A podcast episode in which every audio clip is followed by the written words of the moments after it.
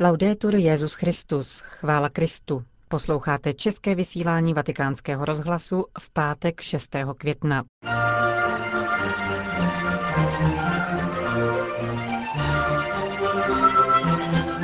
Ve Vatikánu přísahali noví švýcarští gardisté.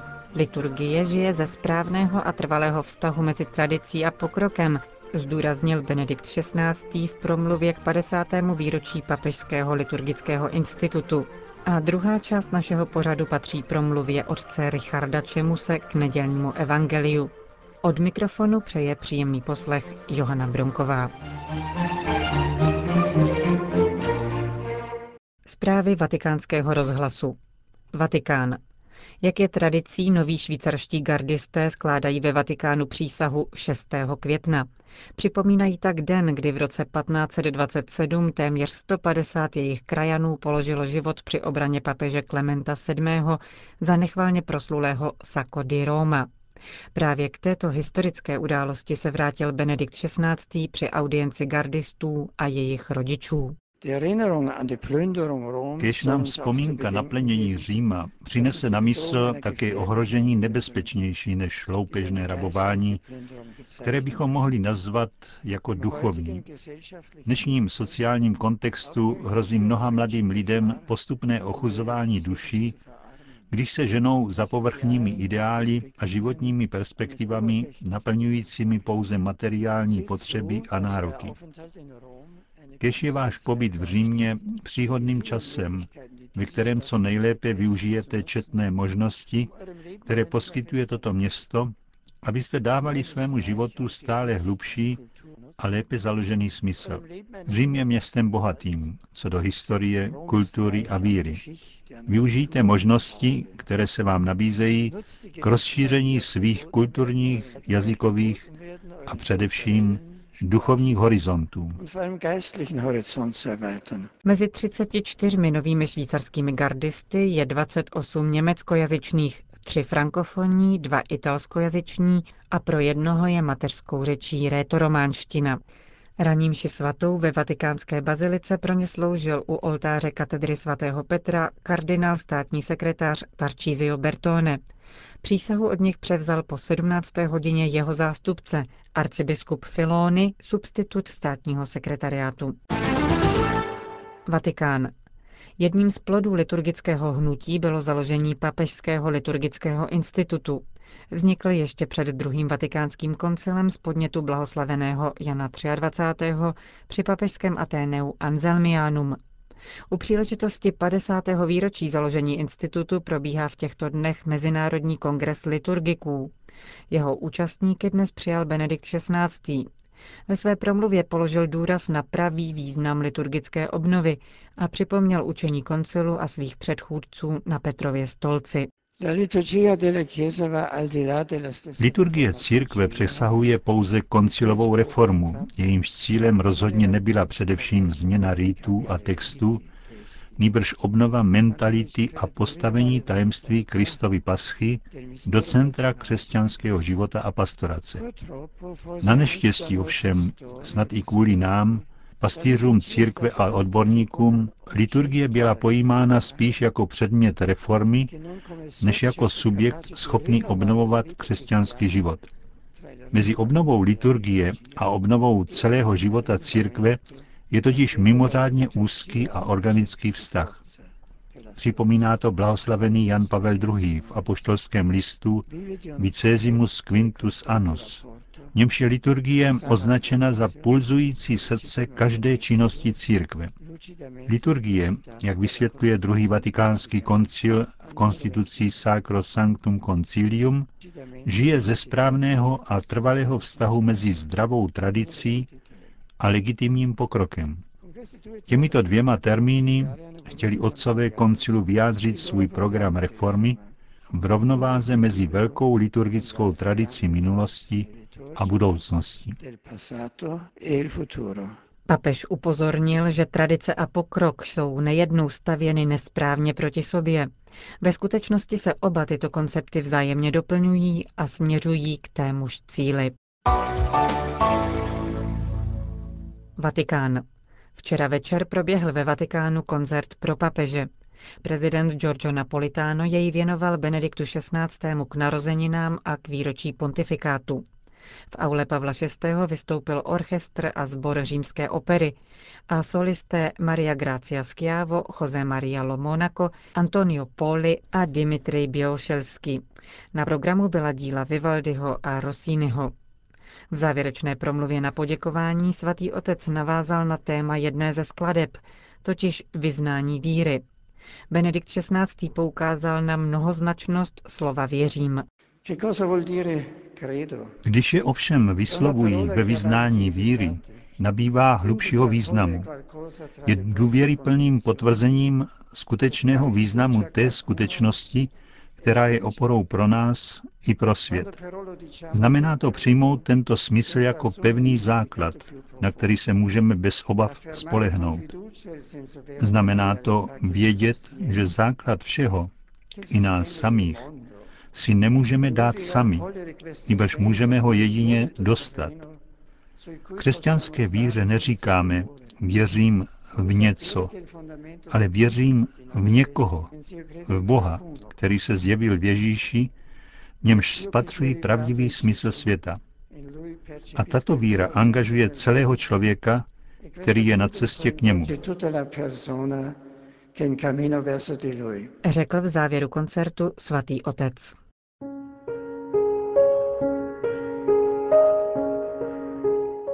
Což nám nehořelo srdce, Páteční promluva otce Richarda Čemuse.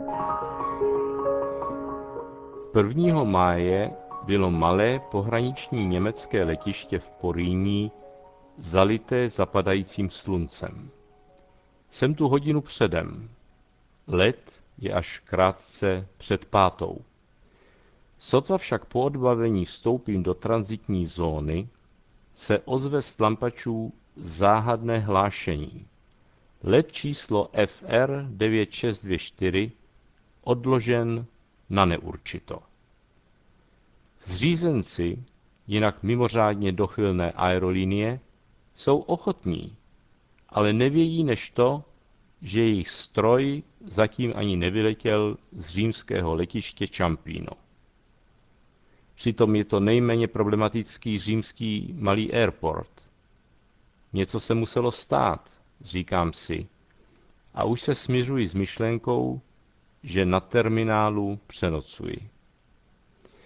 Natáhnu si nohy, ruce si dám za hlavu a starosti o led z ní vypustím. Vlastně by mě to mělo štvát. Všichni jsou v Římě na beatifikaci Jana Pavla II., události století, a já trčím tady. Cinkne mobil. To Otmar s Olgou se z Vatikánu ptají, kdy se jako ráčím objevit. Ale co? Stejně se vše odehrálo ráno a já jsem se přece rozhodl, že budu raději v Německu o blahořečení Karola Vojtivy, jak se patří kázat, než abych si to v Římě sám vychutnával. Takže si nemám co stěžovat. Ani na to ne, že jsem slavnost nemohl sledovat v televizi, ale jen na sotva slyšitelných krátkých vlnách vatikánského rozhlasu. Kázání papeže Benedikta jsem ale zachytil. Zejména mě zaujala jeho připomínka slavné výzvy, kterou Jan Pavel II. započal svůj pontifikát roku 1978. Nemějte strach. Otevřete, ba rozevřete brány Kristu. To, co tehdy nově zvolený papež žádal ode všech, pokračoval Benedikt XVI., učinil sám jako první. Otevřel Kristu společnost, kulturu, politická a ekonomická zřízení, a to gigantickou silou, kterou dostával od Boha, a tak obrátil tendenci, která se mohla jevit jako nezvratná. Gigantickou silou obrátil tendenci, která se mohla jevit jako nezvratná. Ta věta je opravdu síla. A hlavně je to pravda. Sám si na tu dobu vzpomínám. Byl jsem tehdy seminarista v Německu. Zdálo se mi, že církev leží už úplně na lopatkách a ani se nedokáže bránit. Ale najednou svojtilou z čele přešla do ofenzívy. Stačilo se podívat na tohoto muže z Polska a všechno bylo jasné. Jakoby už nebylo třeba dokazovat, že Bůh existuje, ale spíš opak. Tak jako v písničce, kterou jsem slyšel v Brazílii. Je nemožné ti nevěřit. Je nemožné se s tebou nesetkat. Je nemožné neudělat z tebe můj ideál. Na Karola Vojtivu by se dala vztáhnout slova 16. žalmu. Velebím hospodina, že mi byl rádcem, k tomu mě i za noci vybízí mé nitro. Hospodina mám neustále na zřeteli, nezakolísám, když je mi po pravici. Jan Pavel II. měl dar slova a znal sílu gesta. Jeho fyzická přítomnost byla fascinující. Několikrát jsem se s ním osobně setkal a mohu říci s učedníky na cestě do Emaus, což nám nehořelo srdce, když k nám na cestě mluvil a odhaloval smysl písma? Jakoby si toho byl vědom, že nestačí rozesílat do světa encykliky, slovanský papež se vydal jako poutník na cesty a evangelium vykládal svým vlastním životem. Vidět ho sloužit mši svatou znamenalo, tak jako pro emauské učeníky, rozpoznat pána při lámání chleba. Odpočine v naději, neboť nevydáš mě pod světí na pospas, nedopustíš, aby tvůj svatý podlehl porušení. Oznámil jsi mi cesty života, naplníš mě blahem před svou tváří. Spontánní volání po jeho okamžité kanonizaci, santo subito, při jeho pohřbu, toho bylo jen logickým dokladem.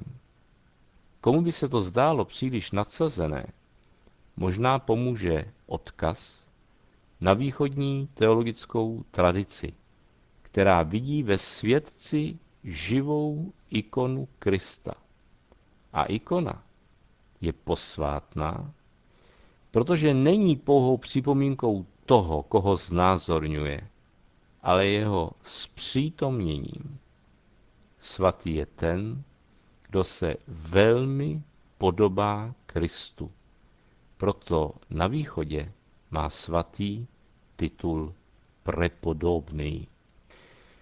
Do Říma se sjelo tolik lidí, že mnozí se na svatopetrské náměstí vůbec nedostali. Tak například můj přítel Jan Charvát z Doubravice na několik hodin uvízl 300 metrů od kolonády, ale tak nešťastně, že ani nic neviděl a ani nic neslyšel a nemohl ani odejít. Nestěžoval si. Vždyť, jak se německy říká, dabei sein ist alles. Hlavní je být u toho.